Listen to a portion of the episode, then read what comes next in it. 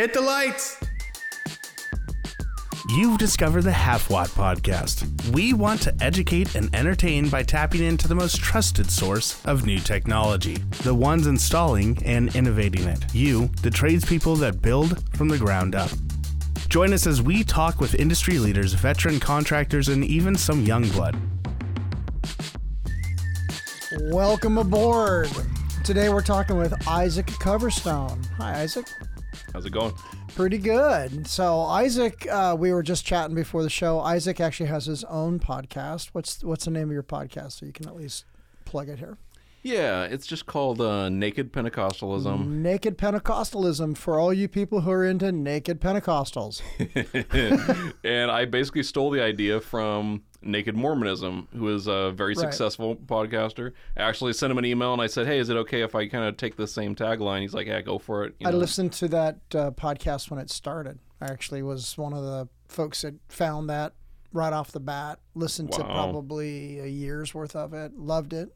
Yeah, it's really, a fantastic really good show. Really Yeah. good show. I like those guys. So I, I certainly can't hope to match their quality, but you know, I'm just kind of doing my own thing. It's just me, a microphone, and and I just let it let it go. So Nice. you know, I don't have this level of uh, setup you guys have, but Yeah, this is a this is a really nice studio. it, is. I'm, mean, I'm very jealous. this is nicer than my house. yeah, a little bit, a little bit. Well, awesome. Well, thank you for coming in today. I really appreciate it. Yeah. So tell me uh, about yourself. What you, what? So you're an LEA, and you currently work for Stanley. right. And uh, so, how did you get in the industry? What uh, what was your passion? What was your drive? Yeah, and, and and like we were talking before the show, I was basically doing random jobs. Right. I was a Mm-hmm. forklift driver. I was working as a teller at Bank of America, and there As was you do. Yeah, just just kind of you're a young kid, you don't really know what you're doing, you're just trying to find a job. And so me and a couple other friends, we were all about the same age and we were all realizing, hey, we're getting nowhere. We need to get a real career going. Sure. So we looked at another mutual friend of ours and we're like, this guy's got a Hummer H3 and he's got a house and he's married and, and he's really got it together. We should just do whatever he's doing. Well, he was doing fiber splicing for Verizon, you know, or something like that. And so we're like, you know, let's get into that uh, electrical thing. And then we just literally picked a career and we stabbed at it. And all of us are still doing it today. You know, So we're- so you have other folks that you came into this industry with. right. Did they work? Did they work for Stanley or are they? So one of them uh, works for Point Monitor right now. Uh, Jordan Hads. He's Mm-hmm. Okay. the the lead of their controls division. He's basically Yeah. project manager. Um, I've known Jordan since mm, early high school, I think. Mm-hmm. So we've always, again, we kind of all hung out together. We were the crew. Yes. And yeah. then Joseph Ray is a, I believe he's working for Reese right now. Mm-hmm. And he actually worked for Stanley for a little bit, but I think he bounced around a little bit like I did. And so we all do. yeah and so it was it was it was very much kind of this mutual decision we were all just going to pick an industry that we thought looked good and we dove into it and we never looked back and, Nice. and it, it, it worked out really well and are you driving an H three?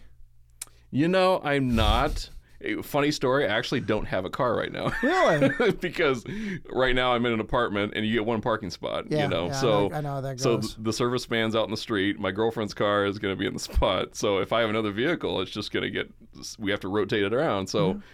The used car market was at the peak uh, this last early half of this year, and I actually sold my car for, you know, fifteen percent above Blue Book. Yeah. And and I was like, that's you that's know, that's a good call. you know, why not? get rid of the thing. And I'm going to save on insurance and, and Yeah. whatever, and I don't have to deal with moving it around and storing it. Hey, when I was uh, when I went through a divorce, I thought very seriously about just getting a bike, and I, I was already biking at that time, but And then just your wife bike can't get only, it, yeah. you know, and just and just uh, live in an area where I could bike to work all the time, and that's not exactly how it worked out for me. I wound up getting remarried, but the uh, I still bike, and I still bike up to the hill, you know, and it's it helps keep me keeps keeps my you know blood pressure down and oh yeah, that hill's no joke. yeah, I love it. I love it. It's good. So you've worked for quite a few companies, and we know folks in the industry together. We just haven't. We, matter of fact, uh, before the show, we were talking, and we had probably almost brushed paths because you were just turning out as I started teaching at IEC. So Right. you had Mario as a fire instructor. I didn't take over fire for another couple of years, and uh, and uh, I would and I took over from Andrew. I think right at right about the time that you were probably graduating. Probably. r- right in that area. I took over from Andrew and, and started teaching specialized controls. So we just happened to miss each other. Uh, but you would work for Siemens, so you worked with Charles, and Mm-hmm. uh, I knew him, and and obviously pretty pretty big fan of his. So Yeah, Siemens was really an interesting experience because it, it was very much a love hate relationship, you know, where it was a great environment to be in. I, I think it was it was a really I felt like I was I was home there, and it, it's kind of weird to say that you know as a company to say oh you know it, it felt like you were you were comfortable there, but that's really the atmosphere that they had was everyone was really chill. Most of the time, everyone got along. Everyone was trying to work together, and I think there the big part of it was just yeah, everyone really had this attitude that we're going to be friendly, we're going to be chill, we're going to work towards helping the customer. And I, I stayed there for about three years, and the only reason I left was I was chasing a bigger paycheck. And um, I think the really funny thing about Siemens was they gave you a huge amount of of just autonomy. You could just mm-hmm. go whatever, do whatever you wanted. They didn't. I mean, half the time, again, after Charles left, there was a lot of churn in leadership, and so in three years, I had three different managers that I reported to, mm-hmm. three direct supervisors, and I had three branch managers rotate out. So there was actually periods of time where I had nobody to, no boss. You know, it was just kind of hey, do whatever. But on top of that, we had a turnover with our service coordinator position, mm-hmm. and most of the time they were busy with HVAC uh, coordinating. So you know, Siemens security they didn't put a lot of emphasis on, and I was security service at that time. So most of their emphasis is on fire and on HVAC and controls. That's As a matter of fact, we I work with one of the HVAC guys who left. He'd been there for 20, 22 years, Eric, and he now works up on the hill right. programming uh, Desigo, which was the, you know, the one that came after Apogee. Yep. And so, yeah, I, it was weird because I go on the other side of the queues from me, and it's all a bunch of Siemens guys. And plus, Jason Thalen worked there for years ago. Mike Bandy worked there years ago. Those all those guys went up on the hill, and you know, so there's like all these people that Yeah. I've known in the industry that I've kind of crossed paths with at one time or the other. It's a very small world, and and you know that was kind of cliched to say that, and then coming up through the industry over the years, I was like, it's very true. It's a very small world, and eventually you know everybody. After you work for three or four companies, you're going to rub shoulders with the same names, and You are, and if you stick your thumb in the wrong eye, you know it follows you. I mean, I've I've definitely burned a few bridges that I didn't mean to, and and and have made some critical errors in judgment, and I've also, you know, not. I've also said, well, you know, it is what it is.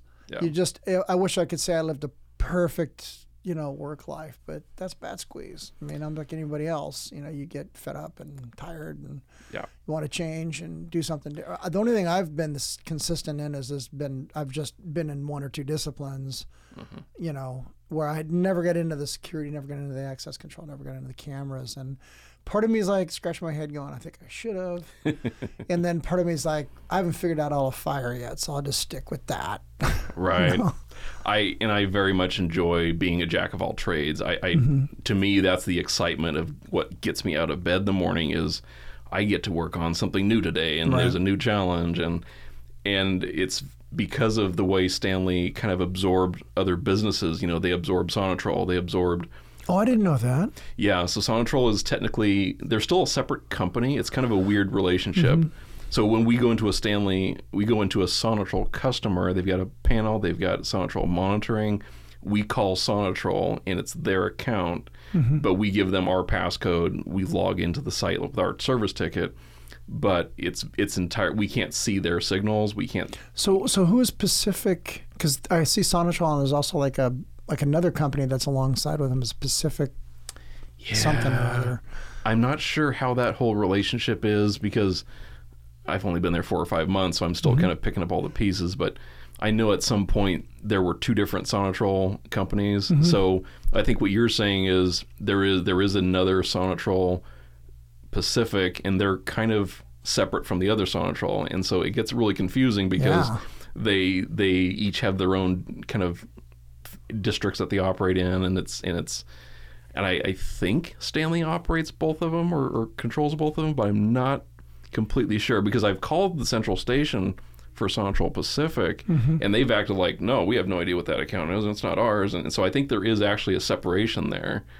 And what's because what's funny is there's still Sonatrol trucks running around, Yeah. Oh yeah, I see them all the time. and they don't work on you know they're not installing for us. They're they're Sonatrol, so it gets to be really really bizarre. Long long time ago in a galaxy far far away i was working at a place called Rentrak on at at the building which was up by the airport and it was a vhs uh, tape I mean, I mean, they were like the blockbuster kind of thing, you know? Right. So they had all these VHS tapes that they uh, rented out or what have you. So I was working there. I set the system off, and uh, it was a security system, and the fire side was being monitored by that security side. And uh, when I set it off, I didn't realize that I was going to set off the Sonatrol system as well. So I'm sitting in the lobby of this place, and I'm talking to this operator on the phone, and I can hear myself through her connection. Right, because the like, microphones, j- yeah. just like this. Right, I can hear myself. I'm going, is that me talking? She goes, yeah, that's you talking. and I said, what? What? what? And she goes, that microphone on the wall. And, and this thing's like, like, like 25 feet away or 20 feet away. They've got good And I'm like, "You've got to be kidding me. Yeah. And she goes, no. She goes, it's so good. I can tell if someone's broken in and is walking, you know, across the, the, the, the room. Like we can tell if someone's actually broken in. And and Right. that that way we verify that we've actually got a legit reason to uh, you know call the cops or whatnot. And I was just sitting there just Yeah. because you know I'm just not a security guy. I'm just this fire monkey going. Hear a voice on phone from lady on talking with. Hey, Mick, stop. Thags say Mick, stop. and that's that's the big selling point of theirs. Yeah, it's it's let's just cover your place on microphones, and and everyone Yeah. thought that's a great idea, you know. And nowadays, which, which nowadays it's not, right? Like- well, like- nowadays we all have our cell phones, so we're all stuck. covering right? Yeah, it's kind of funny how that goes, but yeah, and so and now it's getting worse because now Securitas bought us out, so now it's going to be changed again, you know, and we're going to be slowly doing that that merger and adjusting to that in the next couple of years. No kidding. So so we so just Stanley doesn't own it anymore. Securitas. Right. So Lots. Stanley Stanley wants to go back to making drills. Dr- It- tools, They just hand want to do that. So they actually got rid of their automatic door business, their Stanley Healthcare business, and Stanley Security. They, No kidding. They chopped all of it out. I think they went to three different companies, and they just said, you know what, we want to get back to our core business, and and I think it'll be a better move because we're going to a company that's focused on security, Mm-hmm. not a company that just kind of does it on the side and they meddle. No, Securitas. I mean, and you know they had a history as well, but yeah, Yeah. Securitas been in the. I mean, they're like Pinkertons. You know, they've been around a long time. Right. But, they've been around in other names. So And it's funny because I had a fairly negative experience with Securitas uh, probably 2013, 2014. No, no, no. It would have been after that. It would have been it would have been like 17. So the first Cracker Barrel came in in Tualatin right around that time period, and so I built that whole system. That was we we were subcontracting for Securitas, and so that was with Applied Technical Systems. And they came out there, and we put in a DMP and uh, I think a Silent Knight, and so the fire marshal comes out for the final, and it's Securitas monitoring, mm-hmm.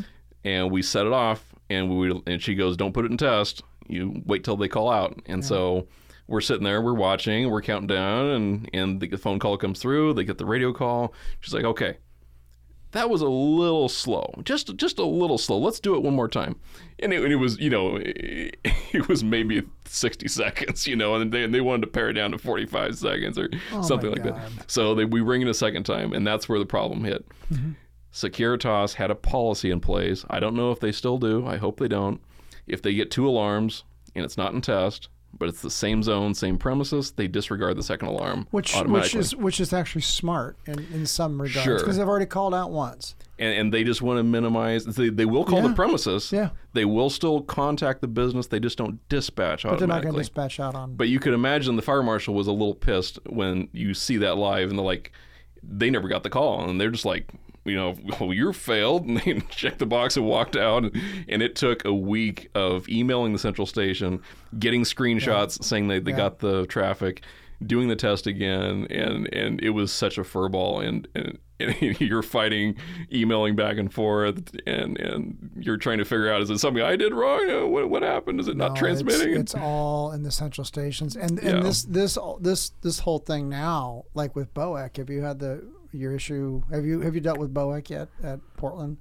that does not ring a bell. So Portland's nine one one center is called BOEC, okay. Bureau of uh, B O E C, Bureau of Emergency Communications, and they're great folks, but they changed their software on their on their uh, like how they handle calls when they come in. There was a piece of software somebody wrote, they bought it, they put it in, and so it sort of triages as you're going through the call tree, so that the calls get you know, Right. routed different. Plus, they're understaffed. Plus, there's an abundance of calls coming in.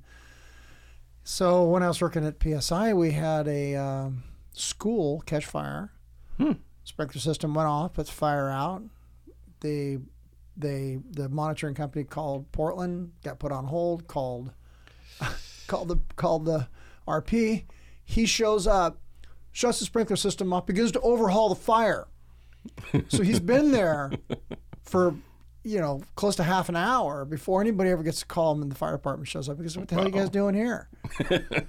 so we, they came back and and my guy who at PSI John who was working uh, mostly with with uh, uh, monitoring accounts said this is an issue and I thought nah, that must be a one off. Nah, Oh, no, wow. not a one-off. It, it's been happening over and over and over again. So they know they got an issue. They're doing their best to solve it. And I had a kid that worked for me at PSI who is a dispatcher there. So I'm I'm not trying to stick my thumb in their eye. The dispatchers are doing what they're supposed to do. Right. It's just it's taking a while for them to process everything that's going on. Mm-hmm. And of course, in a commercial account, when the fire rolls, they got to roll a truck. It's it's a zoo. It's a zoo. And Oh, so you know, to me, it's like, oh my god, I thoroughly understand where Securitas is like. Bat squeeze. This is the, this is a repeat. I'm not going to send somebody out to this, you know. yeah. But It just makes you look bad when you're standing in front does, of the and, inspector. TV, and, and, and TVF and R's got a different look at it, right? Oh, yeah. I mean, that's a whole different, whole different cup of tea. So they're going, no, no, we don't, we don't want that. We want it to, we want it to go this way. So every jurisdiction's a different world. Right. Speaking of central stations and dialers and that kind of thing, probably my biggest horror story in the industry, the biggest project that got unloaded on me and I had to struggle with it was at Siemens. Mm-hmm. And there was a very large customer with a campus of multiple buildings, let's say. I'm going to say about 14 or 15 good sized buildings, mm-hmm. very well spread out, huge campus and they wanted to migrate to Desigo. They mm-hmm. wanted all their buildings to be on this nice, beautiful digital uh, world, but currently all their buildings were on POTS, and there's no way to make all these POTS connections dial into Desigo. You have to have it all digital. So they said, "Hey, buddy, why don't we have you out there and put in a Bosch uh, D6100 central station Yeah. Receiver?" what, what could possibly go wrong? Sure. And nobody at our branch had ever installed one. They had no idea how to troubleshoot or anything. They're just like, go figure it out. You're good. And so, So, so is that a DACR then? That's just a receiver? it's just a literal, it's a silver box. It's a very small silver box. It's smaller than a lot of DVRs. And it just sits in a little rack. You plug in one data connection and it pulls at everything from all these receivers. So they use like a Bosch, uh, was it the B250? Is your little, is, so we put one B250 on every fire panel Okay. and one on every um, basically your HVAC controller. Mm-hmm. And so they wanted two receivers in every building talking to this one receiver. And that would that wouldn't be a huge deal. You know, that's that's doable. So we'd go around, we'd install these Bosch, we'd make sure the network was talking. And you know, you can do those 250s in like 30 seconds. You, mm-hmm. you, you plug in, pull up your telnet, you can you can do the whole thing in, in no time flat. But they had one IT guy that ran the entire campus, and half the time those those internet connections weren't working. We'd have to troubleshoot, and then it would be a two two day wait to get him over there to Yeah. fix it. Well, And at the same time, I'm doing security service for the entire Portland metro area. Mm-hmm. I'm the only security service person for all of Siemens. And I'm also doing this big project. And so I'm juggling those around. And they wouldn't give me any support. There was no, hey, you know, I'm like, I could use a second person to help with troubleshooting the IT and programming. right. And And that's, that's not, yeah, that's easier done with. like, too. I have to personally drive to their drive to their main server room. I have to program something in the receiver. Then I have to drive to the other building, troubleshoot and figure out why Yeah. it's not talking. And and this is a product I'm not familiar with, so I'm learning on the go. And so I'm driving back and forth, back and forth. And I, I did that for six months, and it just it just drug on and it drug on. And the, and and what makes it worse is the customer had their own proprietary software mm-hmm. that we couldn't touch. We couldn't even troubleshoot it our our Bosch receiver would just forward the information to their software, mm-hmm. and that's what populated the guard's computer, and it would show all the signals. So we basically had to bring in the third party manufacturer for that and have them troubleshoot their software after we confirmed our hardware was good. So we're talking three way phone conferences y- once a what a week, you know, once a month, What and so a nightmare. and what makes it what makes it really funny is you know and again i would i would talk to the my supervisor be like you know what? I could really use a second hand you know because if let's let's let's you know worst case scenario something happens to me and and all this information's gone. Uh, what was really funny is my siemens laptop had all these security blocks where it wouldn't let me connect to that server so we had to go to best buy get another little cheap chromebook we got a little $300 hp chromebook and we use that to all the programming so you know like you needed to make sure this laptop didn't die because you know it, that's the link to everything I know exactly how you feel. and so here's the best part of the story though. We get we get this thing 90% done. We mm-hmm. got all the receivers in, they're talking. I've got there was issues with the account numbers. We were trying to get the database for the old account numbers to talk to the new account numbers cuz they had to get changed. The new receiver wanted four digit account numbers, but some of the old account numbers were started with two, zero, two zeros, so it would drop off and you couldn't program it, so we had to start over. And then I decided, you know what, I'm done. I want to go work for another company. I was going to get four or five dollar an hour raise, two thousand dollar signing bonus. It was like I'm going for it. And so they handed me this this other technician who was a fire tech, and he's like, "We're to give you half a day. You guys go out there and let them know, get get them caught up on everything you're doing." and so then, so we sat down and we got maybe half an hour into it. So we're talking maybe a little longer than we've been talking, mm-hmm. and he's just staring at me like his eyes glassed over. Yeah, yeah, no, I get it. he said, I he said- completely get he it. He said, I've got four, four, four or five other projects going. I can't do this, you know. And, and he was about ready to quit himself. Like he's like, Yeah. I, I can't do this. And I was like, sorry, man, this is Siemens. You know, it's it's it's sink or swim. You go. And so and and I dumped everything on his lap. I said, here's your here's a little thumb drive. Make sure you know the Bosch won't talk unless you plug in this thumb drive. And and from that point on, I looked back. I did not look back. I was just like, I'm gone. And you know, they had, as far as I know, they had a couple other guys that helped out with security service, and they chipped in. But most of Siemens is tied up in Intel or Genentech, and so they really didn't have anybody free to take that position. You know, so they had their two weeks warning. Uh, maybe more than three weeks because I dropped some hints and I said, "Hey, I'm going to be gone. You guys need to fill this in." And um, there was a lot of customers that you know jumped ship because they weren't getting you know any help it, after it that. It, it really does happen. And, and what's what's bizarre is is I, I work for a company that, and I had several clients, and when I, one a couple of them left before I left that company and moved over to Performance, and then when I moved to Performance, you know, they're like, "Oh, great, we're glad you're here because we worked with you there." Blah blah blah. And I thought, well, okay, hopefully I'll be able to do the same level of service that I was doing before. Well, I was the tech before. Now I'm the manager weasel. right. How, you know, so you put on a different hat. Now I'm sending technicians out, making sure that they're doing their best to, you know, support the customer, which can be a crapshoot. It depends on who you send, depends on the personality, depends, you know, we'd have we'd hired a whole bunch of really good guys, so it wasn't it wasn't difficult. But uh, when you sit back after the years I'd been in and out of management and in and out of the service game and, and stuff and look back at it, there is a real need for understanding by upper management what the hell is going on. Right. Like where you're who's out on the field, what the, what who's deployed where, what's going on, you know. Some managers are intuitive, they'll pick that up. Mhm. Uh, and upper management may or may not recognize that. And uh, sometimes they don't. And the the the the problem is when you are doing your best to say, "Hey, I've really got this issue. I really need someone to pick up the ball and run with it." And they either put the right technical expertise or the right, you know, supervisory support in there to handle it, or they don't. And that's the hard part is to watch the face planting. Like you mm-hmm. go, well, I'm going to take my hands off this. It's my turn. Crash. And it's just, you could have seen this coming, you know? Yeah, and I think that's what makes the difference between a good company and a bad company is how well do they mesh the mm-hmm. management and the techs and keep everybody flowing. Yep. You know, when I worked at Johnson Controls, it was it was hectic. Mm-hmm. They had some weird dispatch issues. Every morning call, they'd say, "Okay, we're going to change the schedule. So and so's going here. No, you're going here." And it got a little messy, and that was always frustrating to kind of have to figure out where you're going the day of Right.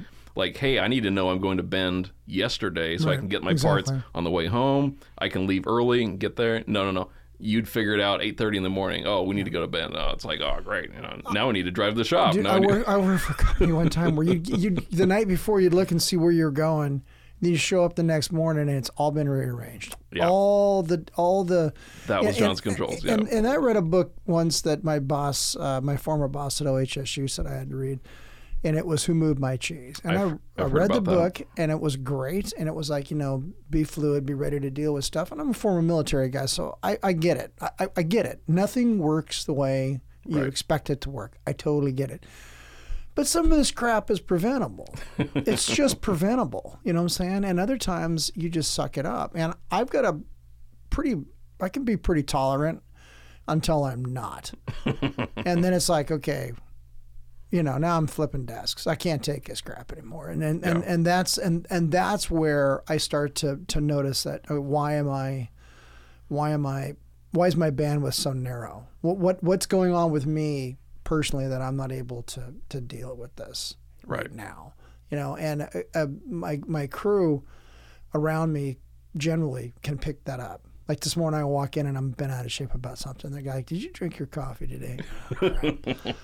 well, that sucks, you know.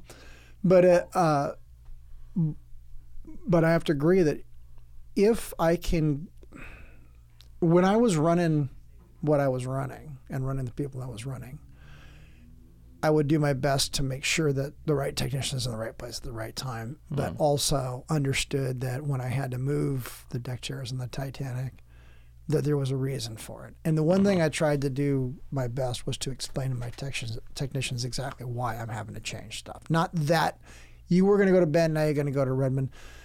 Why? This is why. You know what I'm saying? right. and it and, and that's where part of that's coaching like let you know let me let me explain why you're not going to be on the field in this position. You're going to be in this position today and work with me on that. Uh, that communications is key. It is absolutely key. And without that communications you're you're dead you're just Yeah. completely dead and that's where companies fail that is where they fail miserably is they don't Absolutely. communicate And that's that's what I like right now about Stanley is I feel like everything moves pretty fluidly. Mm-hmm. I feel like out of out of all the places I've worked, they really have the dispatching down to where you pull out your phone, four o'clock p.m. You're gonna know where you're going tomorrow, Right. And that usually is not going to change. So you go en route to the site, bam, and you everything. They so is that your own software is that like stanley software or is it like ServiceTrade or something or they call it Astea. Oh, oh, Astea. I'm, I'm familiar with that. Western states had it. Yeah. That's pretty much what now. That's not going to be what Securitas is going to no, use. No, of course not. No, no, no, no, no. We will Once- get that Once you get everybody trained on how to use this crap, let's just change it Yeah, and let's change. Let's take all the goddamn wheels off and put you know square blocks on, and then wonder how come it doesn't work. and right. honestly, they're only using it for for tracking labor towards the jobs. But then they use a different timesheet app, and eventually, I think the goal is we're going to try and mesh everything into one. But that's that's like down the road a ways. super fun. Right. But I think yeah, so so I enjoy like everyone kind of we've got a pretty good system where it moves it moves quick, it moves smooth, you get the jobs knocked out. For me that adrenaline rush close out the job, the customer's happy, it's mm-hmm. done, mm-hmm. you just get signed off and you're out. Like there's a brief euphoria. You've solved it. and then you get the adrenaline rush. What's coming up next? And and that's what that pacing is. You know, so I've I've done new construction, and for me it was always like I'm going to be doing the same thing today that I did yesterday. I'm going to be doing mm-hmm. the same thing today. And some people thrive on that, you know. I like to pull wire. Um, today I'm going to pull wire, more wire than I pulled yesterday. and that was that was the way it. it was at Dyna. It was like today we're gonna do get it. we're gonna do eight hours of putting string and conduit, and Yep. that was it. Yep. And so Yeah.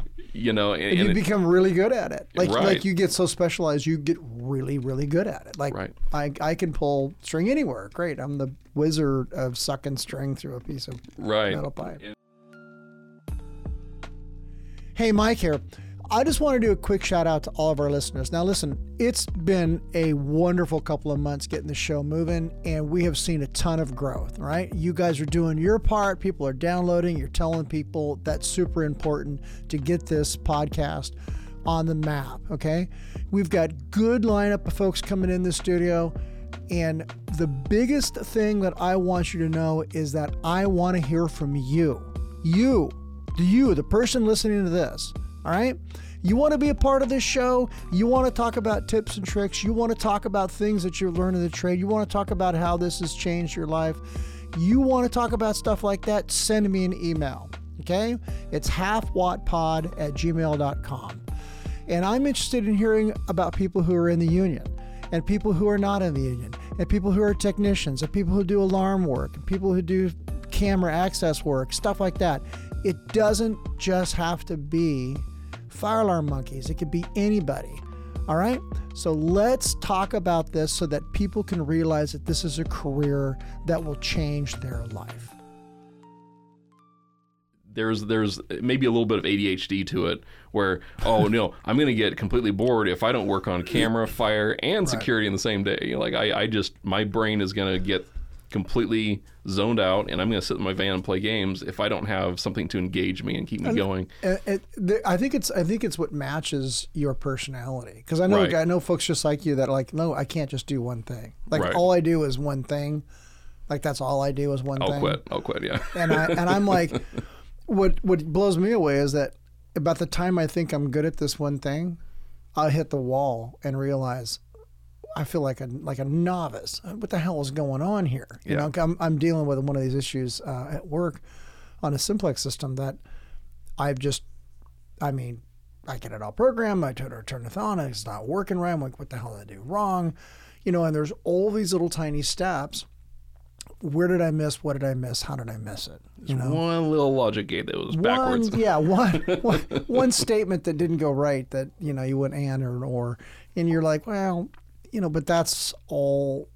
It. But when I step back and look look at it from afar and go, hey, come on. I mean, we've driven this thing pretty far, you know, and and my predecessor drove it pretty far, and you know, we, you know, you're I'm I'm nitpicking over one little tiny thing when overall this behemoth is operating super efficiently. And here I am pissed off at this.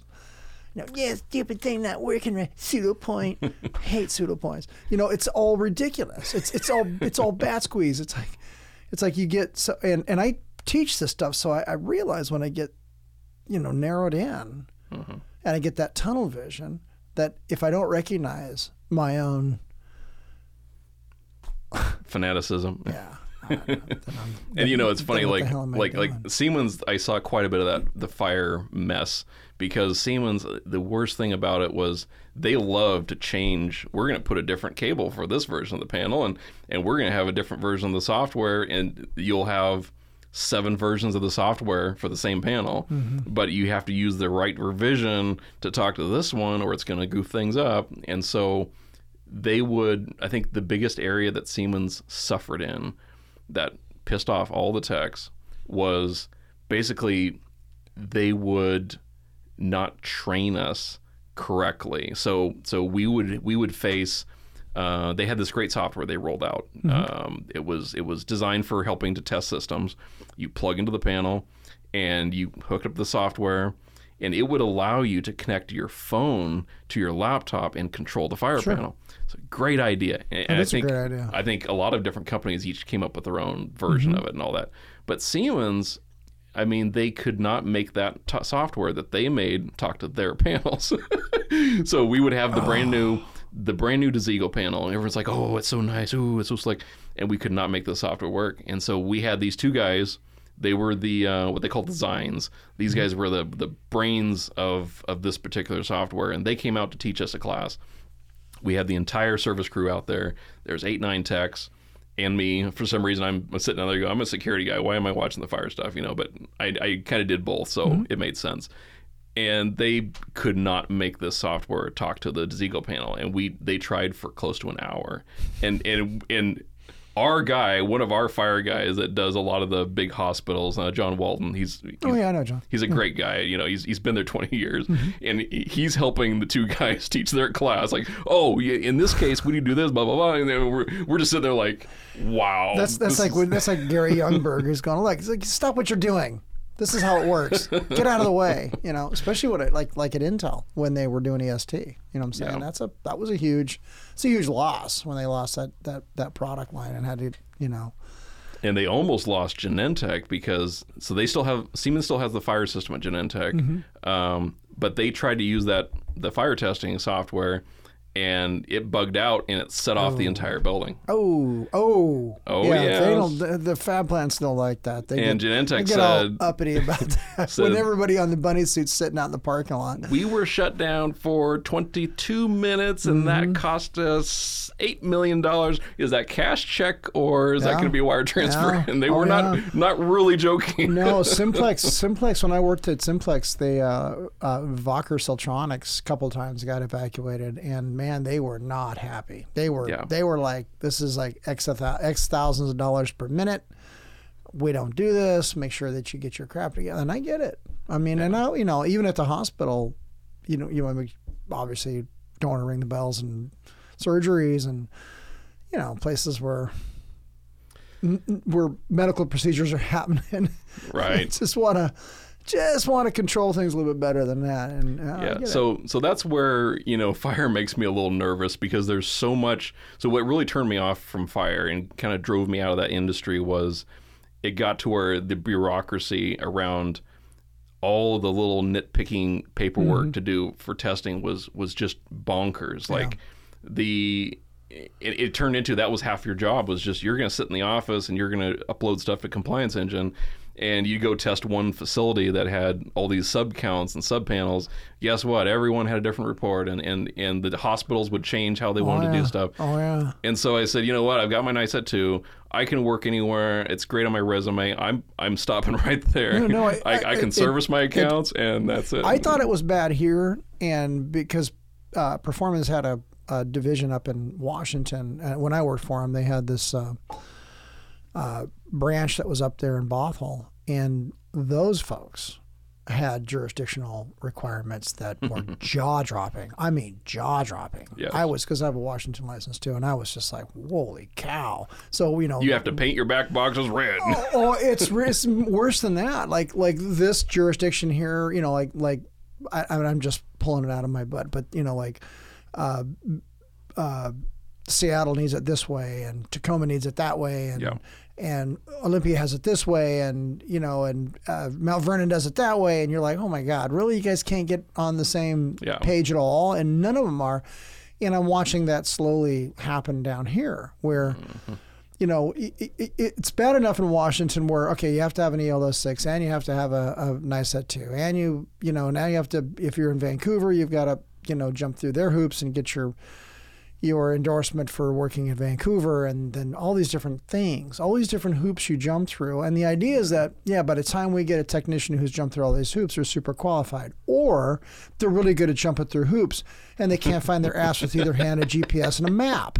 You know, so what have you gotten here? right. like like I, I get it but at the same point in time let's you still got trunk slammers mm-hmm. out there installing crap everywhere Right. So we were we were following behind a trunk slammer here in Oregon who installed at a, at a school way out in the middle of, of uh, BFE and uh, my own stepkid was was working on a system and he puts a, a, uh beam detector and alarm he can't get it to clear at all And I, so he calls me. He's like, Dude, we've been here like an hour and a half trying to get this into clear. We cannot get it to clear.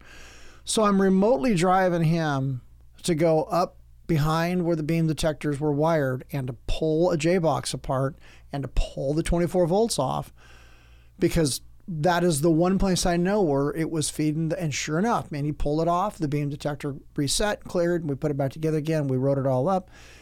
For three years, Wow. we fought with that. I went back to the school. I said, "Look, we got to fix this." Yeah, yeah, yeah. I'll have the company install it, fix it. Well, how's that going to fix? That's just one of the problems we got. We got ten other problems here. You know what I'm saying? I'll come and fix it. Here's the. This is a quote. No, no, no. We'll have the. We'll have the trunk slammers that put it in fix it because they don't call them that. Yeah. And you're just you. Pretty soon you're just beating your head off the wall. So now you've got to train your technicians. Okay, when you put this thing in, go up here, pull it apart here, even though you're you shouldn't have to because it can't because they won't they won't just let me put it on resettable 24 which is why it's there. You know what i'm saying? Right. that's the stuff. That's uh, you've got all these jurisdictional requirements but you're you're trying to shoot a gnat with a shotgun. What the hell's going on here? Why don't you just think about how you've got yourself laid out and and then build on that? And I I'm hoping that that's changing. But now that I've narrowed my scope down to just the hill, I couldn't tell you. I honestly couldn't tell you.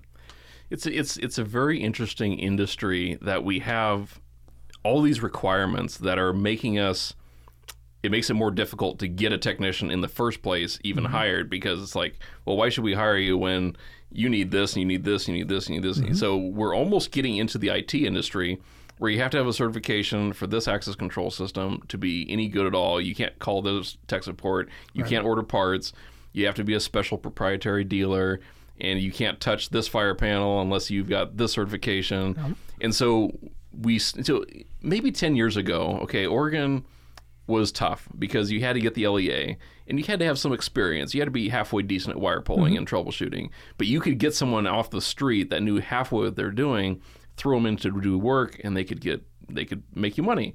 Now it's gotten like you were saying we've got all these extra requirements that have built up mm-hmm. as the manufacturers changed as local jurisdictions changed. But we have on the other side of the spectrum we've got a bunch of the old timers who are fading out because they're retiring too soon because guess what? The industry seems to be split towards the really old guys and the really young Yeah. guys and so we need to get the young guys trained but they've got all these hoops they got to jump through You're- and so you're- you've hit it right on the head, man. so, like, yeah. what's going to give first? Like, the companies are all screaming to get help. It's great for me because I can change companies once a year and get a fat raise, Mm-hmm. and and great, that's wonderful. But at some point, we get stressed because there's only so far we can go when all the parts are in back order and and the customers are screaming at us and, and we're like you know what? You know I'm, I'm i'm fully aware that you waited two months to get your service call answered in the first place Mm-hmm. because we're we have 400 calls in our backlog but there's only so much i can do because they just hired me four months ago and I, all these problems happened before i got here so you're the interfacing person with those clients and your company. So you're like a clutch between that. yeah and i'm just like between that and, and the technology. Now you you're familiar with Astea, right? Sure. So uh, I was I'm vaguely familiar with Astea and web apps, which came which Western had before that. Wh- When I got to PSI, they had one version of, of software called Sedona, and then they shifted over to ServiceTrade. So when we got ServiceTrade, I got a little bit more familiar with that. And I've in that's four damn pieces of software Yep. in less than in less than eight years, Mm-hmm. right? That's just the dispatch and, in one company and, and no two companies, Okay, but two but that's just those that that's just that there. That that's not the other stuff. That's not the database. That's not. yeah I was explaining to my apprentice today. I said, you know, when I was uh, when I was a manager, uh, the first time I was manager up at OHSU, and I had been an electrician for eight years, eight and a half years, and I they said, oh, you'd be a great manager. Well, it was bat squeeze. So I went into it, and um, I got c- completely overwhelmed. And I was not prepared for what I was going to go into, and I don't. I, I know there are people who could have handled it. I don't know where the hell they're at. I have no idea. I mean, I started off working like 100 hour, 120 hour weeks. Hmm. And it was, and I couldn't put the oar in the water fast enough. I couldn't paddle fast enough. I couldn't work enough. And you, if you weren't going to consistently throw 100, 120 hour weeks at it, you weren't going to keep ahead. Mm-hmm. And at some point, you just get burned out because you're not making any more money. You know, they're they're they're forcing this this change on you, and if your family is not prepared to deal with it, it just it, everything just begins to fall apart. So I determined that um, I went to this class, and the class said, "Look, how much time do you need to get your job done? Like all of your job done?" And I needed 48 minutes. I just explained this to my apprentice this morning. I need 48 minutes is what I needed. That's all. Out of a out of a 10 to 12 hour day, I needed 48 uninterrupted minutes. that was it to get it all done. And literally 48 minutes is what we calculated. I couldn't get 48 of uninterrupted minutes if I was sitting on the commode. It was impossible. It was mm-hmm. impossible. Subsequently, every time I was in a supervisory management position after that, getting that time, getting a block of time long enough to completely work one issue all the way through, impossible. Impossible. Meetings, teams, chats, emails, phone calls, people knocking on your door. Mm-hmm. Everything's con- it was constant interruption. And so the only time you could get work done was after everybody was gone. So now you're working until eight at night. And Yeah. and, and and uh, I love people who can do that. I can't. Yeah. I, especially if you've been in the military, because I've worked those hours for six months straight. Bat squeeze. I'm not in the military. I'm not putting my life on the line. I just want to work and go home. And so you you get this you get this mix of, am I really dedicated enough to get this whole job done, or is it going to kill me before I finally get to that point? And uh, when I when I looked back and evaluated what was going on, I realized that there's all these inputs, all these things that, that are are that you need to do. If you give every bit of you to do it, you'll probably be successful, but your home life won't. Mm-hmm. Other things will begin to suffer. Your dog won't know who you are, or your horses that you take care of, you haven't taken care of in three weeks, but your wife had. to. You know what I'm saying? It's it's a, it's got to be this work life balance, and that is that is key. And eventually, you, you do like I did. You really just toss your hands up in the air and go, "No, my work life balance is out. Yeah. It's just out." And I have done that absolutely. That's that's what I did at Siemens. I Hmm. I was juggling the service work and I was doing this big project, and it was it was like, okay, I'm not getting the support I need. I'm I'm not getting paid enough. I'm out, and Yeah. so and you you basically have to say, I can't apologize for that, you know. And so that's what I and again I'm going to come back. This is what I like about Stanley is I have that balance where I leave my house at 7:30, 8 o'clock in the morning most of the time, sometimes a little before, but it's it's it's a most of the time uh, other companies I work for I was on the job at seven and so I was leaving my house at six because I live in McMinnville you know so everything's an hour commute it doesn't matter where I am. Um, I love the town because rent's cheap the power's cheap I can I can have my overhead really low and, and save all my money and that's great. It's a good and it's a good location. yeah, and, and, really and I and I I'd love it for service work because I can go to the coast, I can go Mm-hmm. to Portland, I can go to Salem, and so I get I get done with work probably three o'clock in the afternoon at, on the on the on the late days. Some days Mm-hmm. it's two thirty, and I can just zip. I come home from Salem, and I'm home by before four. I can chill out, relax, play computer games. Girlfriend gets home, we relax, and I I don't have to like stress over Yeah. my job like i can't imagine being a supervisor manager today you know back in the other day you just had to worry about your phone ringing or, or email. Now it's now it's teams. Now it's Right. all these extra little things. And it, it I, so john walton was actually my manager at siemens. Like mm-hmm. he was the guy that hired me in. He lasted i want to say somewhere between eight months to a year after i started. And he said you know what? I'm going to go back in the field. I, I, Yeah. I can't deal with it. I I I I, com- It I did the same exact thing. And I and I'm looking at this like, okay, what's my future in the industry? Like, where can I go? well, what's what's unfortunate is that is that, and I'm not blaming anybody. It's not anybody's fault. It, they the leg- legit the company needs somebody with those skill sets, and I'm thinking, You have Well, to know I have your the, yeah, I have the skills. If I was single, no problem, no problem. But I'm not single, right. And so I, I either need to I either need to be single or I will be single. One of the two. One, you know that that's what's going to happen. But you have to know your limits. You have to know Yeah. who you are. And Well, and that's that set of scales. Like like to me, it's am I am I getting am, is my compensation equal to what I right. what you do here at at in it, what is it that you do here at Initech? You know why? Take the goddamn thing to the engineers, right? I mean, it's it it's got to be that balance, and if that balance is out, then you're out. Yeah. And, and I, I was talking to my uh, the CEO at PSI, and I we still talk. I'm I, I'm I'm very good friends with with all those guys there. And I said, you know, I'm leaving this company to go ride a bicycle to work a couple of times a week, and I'm almost sixty. Like, what the hell am I thinking? Right. And when I ride my bike up the hill, I love it. Like I get up at three and I'm out there doing it. And it's like, I love this. I love this. Right. I get there, there's like four emails in my inbox. I had 50, I had over 55,000 emails in five years at my Oh, yeah. last company. Oh, yeah. 55,000. I was like, that's 10,000 plus emails a year. Yeah. Who the hell's reading 10,000? Why am I getting 10,000? I cannot possibly read 10,000 emails in a year. Nothing you have to say is that critical important critically important that it's good that I need to see it. So I could I could triage I could triage 100 emails in less than 30 seconds. Mm-hmm. Because you're CC'd in all this crap. You know what I'm saying?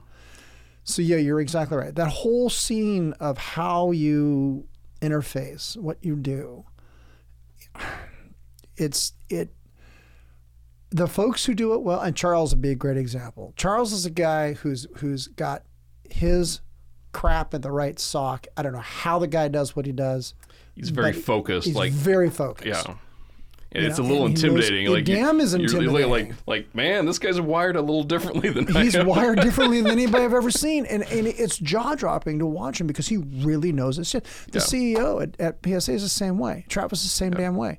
The guy's wired in a way I just can't I can't imagine. I cannot imagine being wired that I think that well. One di- one distinguishing factor that I that when I think of like interactions I had with Charles, it was what made him good in his position was that when I face a difficult situation with a, with a customer with a job, and I'm mm-hmm. like, crap, what am I going to do in this case? Like, do I do this? Do I do this? And then I'm like, okay, you know what? I need to talk to my manager. I call up Charles, and he's like, oh, you need to do this, bam, and he would just make the decision in a split 2nd and he, you and it's just almost always right. Right, right, Very right. rarely exactly. was it wrong. And I was like, you know? I didn't even think about that. Yeah. You're absolutely right. We should do that. And, and and it was the years of experience combined with the ability to think quickly and just condense the information that you were just handed in a, in a heartbeat Mm-hmm. and spit out the correct answer. I mean that you can't and his buy that. what his emotional intelligence is is one of the one of the best I've ever seen. Both him and, and Travis, the guy who ran the show there, You they, have they to be had- able to read had- people. Yeah. Oh my God. But they were absolutely stoic in how they dealt. And I'm over here going, this is not it. This is just time to flip desks. And they're like, just calm the hell down. Yeah. And I'm like, how can you do that? And and what was weird is is that like if you're in the military, they they teach you, especially uh, in my experience in the Navy, when things went sideways, they taught you to deal with the issue right then and there of what you got to do. Make a snap decision, do the right decision, do what you got to do to get. Then when you're when it's all done, you fall apart on your time, and that's exactly what would happen. We would keep it together. And when it was all said and done and we were safe, we'd go, bah, well, we'd just all fall apart. And everybody did the same damn thing. right. And I thought, okay, that and, and having having read enough books on combat and stuff like that, and known how people who have been in it, that's exactly what happens. Is under fire, you either you were either there and you're you're doing your best to keep it together, or you completely crack. Mm-hmm. You completely fall apart, and you never know how it's going to go until you hit that point. You know what I'm mm-hmm. saying? And every time I thought, man, I think I could do this, I realized, nah, no, not at all. you know, no. Like like no. I know my limitations.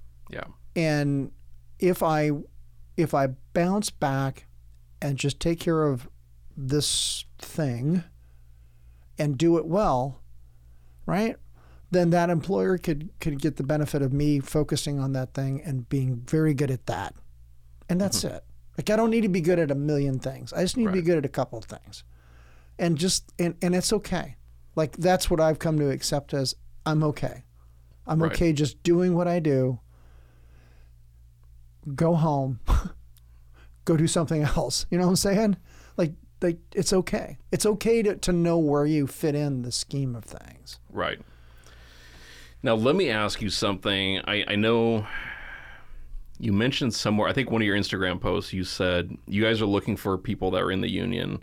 Have you found anyone to interview that was that's currently in the union? We'd have to talk to Gage, but yeah, he did. I think he was going to interview. We're going to set up uh, somebody with uh, with IBEW to talk to them. Like he's already talked to Gotcha. their. I don't know But if it's a for the most agent or part, something. For the most part, your podcast, your guests are pretty much all non-union side. Yeah, but I but Yeah. I have no bone to, to pick with them. I just Sure. you know It, it- to me, so it's kind of interesting. So I've seen both sides of that. I I, I spent because you were in the union. I mean, you saw it. briefly, yeah. So so I spent a year at Salem Fire Alarm, Mm-hmm. and I spent six seven months at Dyna.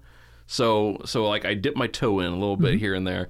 So just my perspective on being both sides. I feel like we're in two different worlds. It's it's very interesting how you have people that are diehard union and that's all they're ever going to be, and you have people that are diehard hate the union, and it's like so I'm ambivalent. I've seen both sides, and they're not that different, but there is a difference, and a lot of it is is like mentality. So IBEW, I, I'm in the 270 because it's all. I, I'm uh, McMinnville's just south of the border enough that it's in their jurisdiction. So it's not 48. Right. So uh, basically, it, it just it to me it felt weird, and I'm going to use the term weird because that was just my honest my my impression of it. First time you walk into the union. It's all about all these paperwork and rules, and you're on the books for 270. But then, if you want to go to 48, you have to go up there and transfer your books or some deal, and and then you take a call and you go to this company, but you don't always get a say in like where you go and what you're doing. It's just so with Dyna, like you're just a meat in the grinder. You're like, hey, you're a warm body and you're showing up, and they don't care what your experience is or what you've done before. Go put this, uh, you know, cable tray together you and hang it be up. you and- should be proficient in everything across the board. Right, Because you've like- been trained for five years. and they just tossed you around, do whatever you want to do, boom, boom, boom. Now it was totally different though going to Salem Fire Alarm because you were there to do a job and mm-hmm. like they would actually try to train you and, and, and treat you like a real employee. So that was like, but in both cases, the real weirdness is that there's an imbalance to me. What what feels like is everyone in the union is equal. Mm-hmm. So the guy that just got his card yesterday is getting paid the same as the guy that's been there ten years. Mm-hmm. So you're all the same. Well, that's that's great in some ways. It's you know, but at the same time, I think what was what was out of balance was all your family members are on their insurance mm-hmm. and they get it for free. There's no premiums, nothing. That's what's fantastic. If you got five kids, they're all getting health insurance for free. All right. If you have no kids and you're not married, you don't get kickback any extra. It's like it's kind of a use it or lose it kind of Right, deal. right, yeah. Uh, you get no paid time off. They they kind of kick you like this little stipend, you know, to use to save up, and that's what you spend if you have time off. But you know, so It's a different world, isn't it? it's a different world, yeah. And so so I'm kind of on the fence. Like, yes, the union's a good thing. The union, when it originally started, we we drove up the cost of labor. We we gave people better rights, and and I'm in favor of the union in principle. Um, but it just felt like a cult. Like it was, it was. So we had a, we had what they call a welcoming ceremony for the new new uh, inductions at, at 270, and it was like they had this pledge we read off, and it was like you know, I vow to hold up the values of the union, and blah blah blah, and some crusty old timer that was probably 65 years old, he's up there. You know, hold this sacred. You know, your brothers stand with you, and they some of them died for these benefits, and blah blah. blah. And I'm just, I'm just looking around, going, these guys are nuts, you know. But well, they, they take it very seriously. Yes. Because of the and I and I get it because there's only like seven percent of the workforce is unionized. right, Out of so ninety three percent is not. So most people have not experienced union. I've been in and out a couple of them. I'm in one now because there's one that represents us at OHSU. So Right. I'm in one. I don't agree with everything they do, but mm-hmm. I've been unrepresented and I've been represented, and I'll take the representation over the unrepresented, un, Right. under the under over the unrepresented.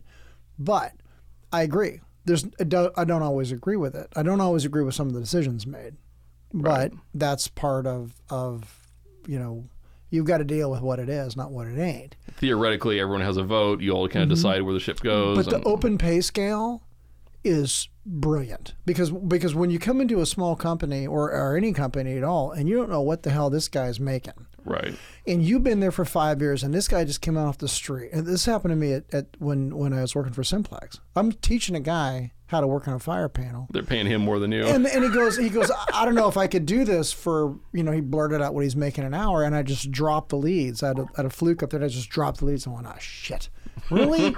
I said, Joe, you're making two bucks more an hour. And me, got to teach you how to do my goddamn job.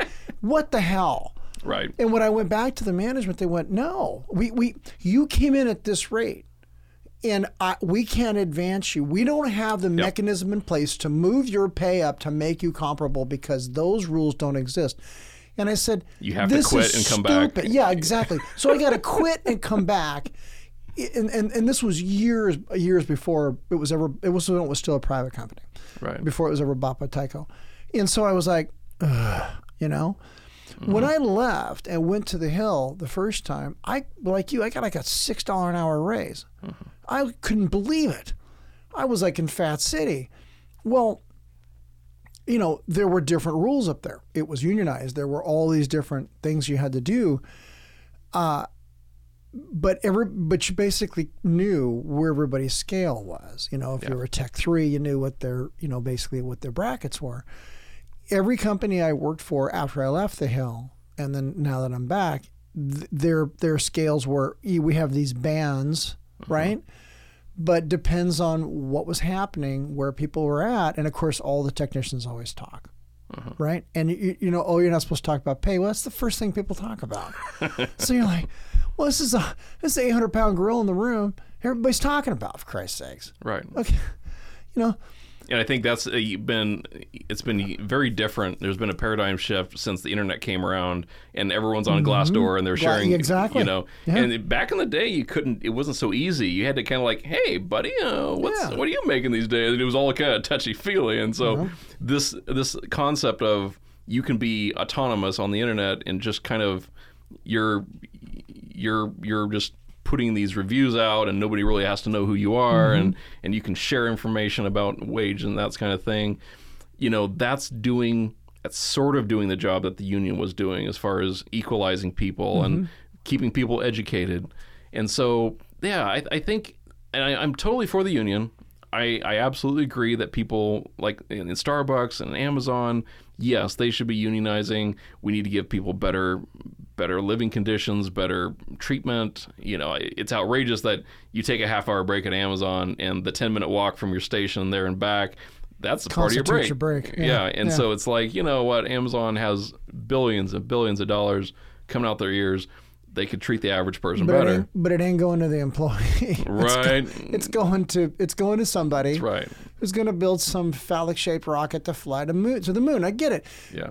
but at the same point in time and that's and that's where you know I you see you see the same thing I see. I see the pros and the cons. Right. I- which is I- which is better for our industry. which is better for the industry which is better and which is better for small companies because I've run a small company and when I ran a small company when I owned my own company I couldn't afford a union. I just couldn't. Yeah. I mean I couldn't. I did provide health care for all my employees. I did you know I bought Kaiser. I paid I offset most of those costs. I did what I could because I'm kind of I kind of lean that way in my my political makeup, but it it, it but Yeah. what was one I was one small blip, you know, in a sea of blips. Right. It doesn't matter what the hell I did or thought. I think the biggest reason, so again, there's not a huge, huge difference in pay and benefits and so forth, union or non-union. It, it's it's it's kind of similar. There are some differences, but Right. The biggest reason I went non-union and I stayed out was it was really hard to find a company that I liked in the union that mm-hmm. wasn't doing all construction or they didn't have some you know weird hang up or whatever, and so it was there was so many more choices outside the union where I could say yes, I like the way these people do it. I want to work there.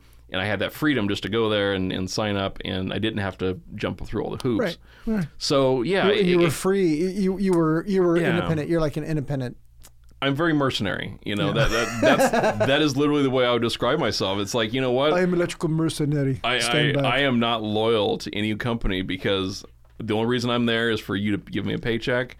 I don't care about your brand. I Mm-hmm. don't care about your your whatever. It's just you know I will do everything for your customers that I did for the other company as long as you treat me right, and that was it.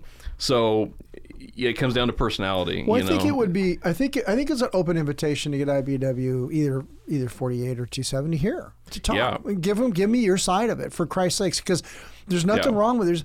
I blunt asked me, so I would have an ask me guy here, but at least at least talk about it, you know, and then and and do talk about some of the some of the pros and some of the cons.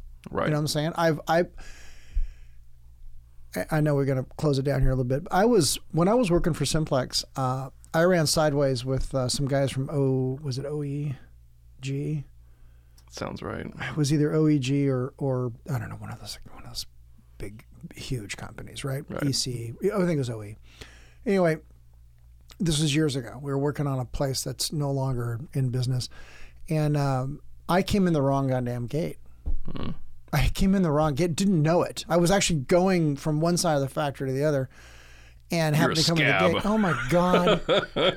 Oh my I've god! ran into that, And yeah. these guys, these guys, were were they they went crazy. They went crazy on me, and I finally I've you know you push all my buttons, I'll react. I mean, I'm just like any other you know idiot, and I just said, oh my god, if you don't shut up.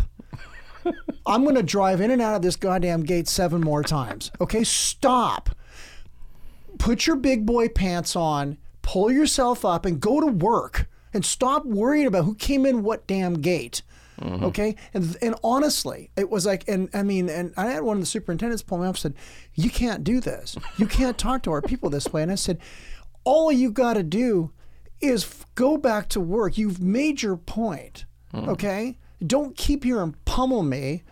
Don't beat me up over over something so trivial." Yeah. stop okay? At some point we have to we have to literally get over ourselves. And what are we here to do? We're here to fix stuff and wire it mm-hmm. install it and put it in okay? Yes you made your point. Everybody can now you you want you you want a cry towel? Come on. Enough and uh and it, it it literally was was i mean i thought you know, I had another one when I when I worked for another place where uh, one of the guys, you know, said, "Look, you you shouldn't be doing this work because it's uh, this is another another union," and uh, I said, "I know your bylaws better than you, and if you don't like what I'm doing, grieve it. Well, I can't grieve it. If I grieve it, I'll be blacklisted." And I went, "So, so then the idea is that you're going to come pressure me because you don't have the stones to go grieve this. Well, I'm going to continue to do this work because, homie, I got to eat. And that's what it boiled down to. So I, like I said, I, I've, I've got a love hate sort of relationship with some of them, but in my experience, it's been it's it's been hot or cold. It's it's very very rarely has it been right down the middle. Like God, this really feels good.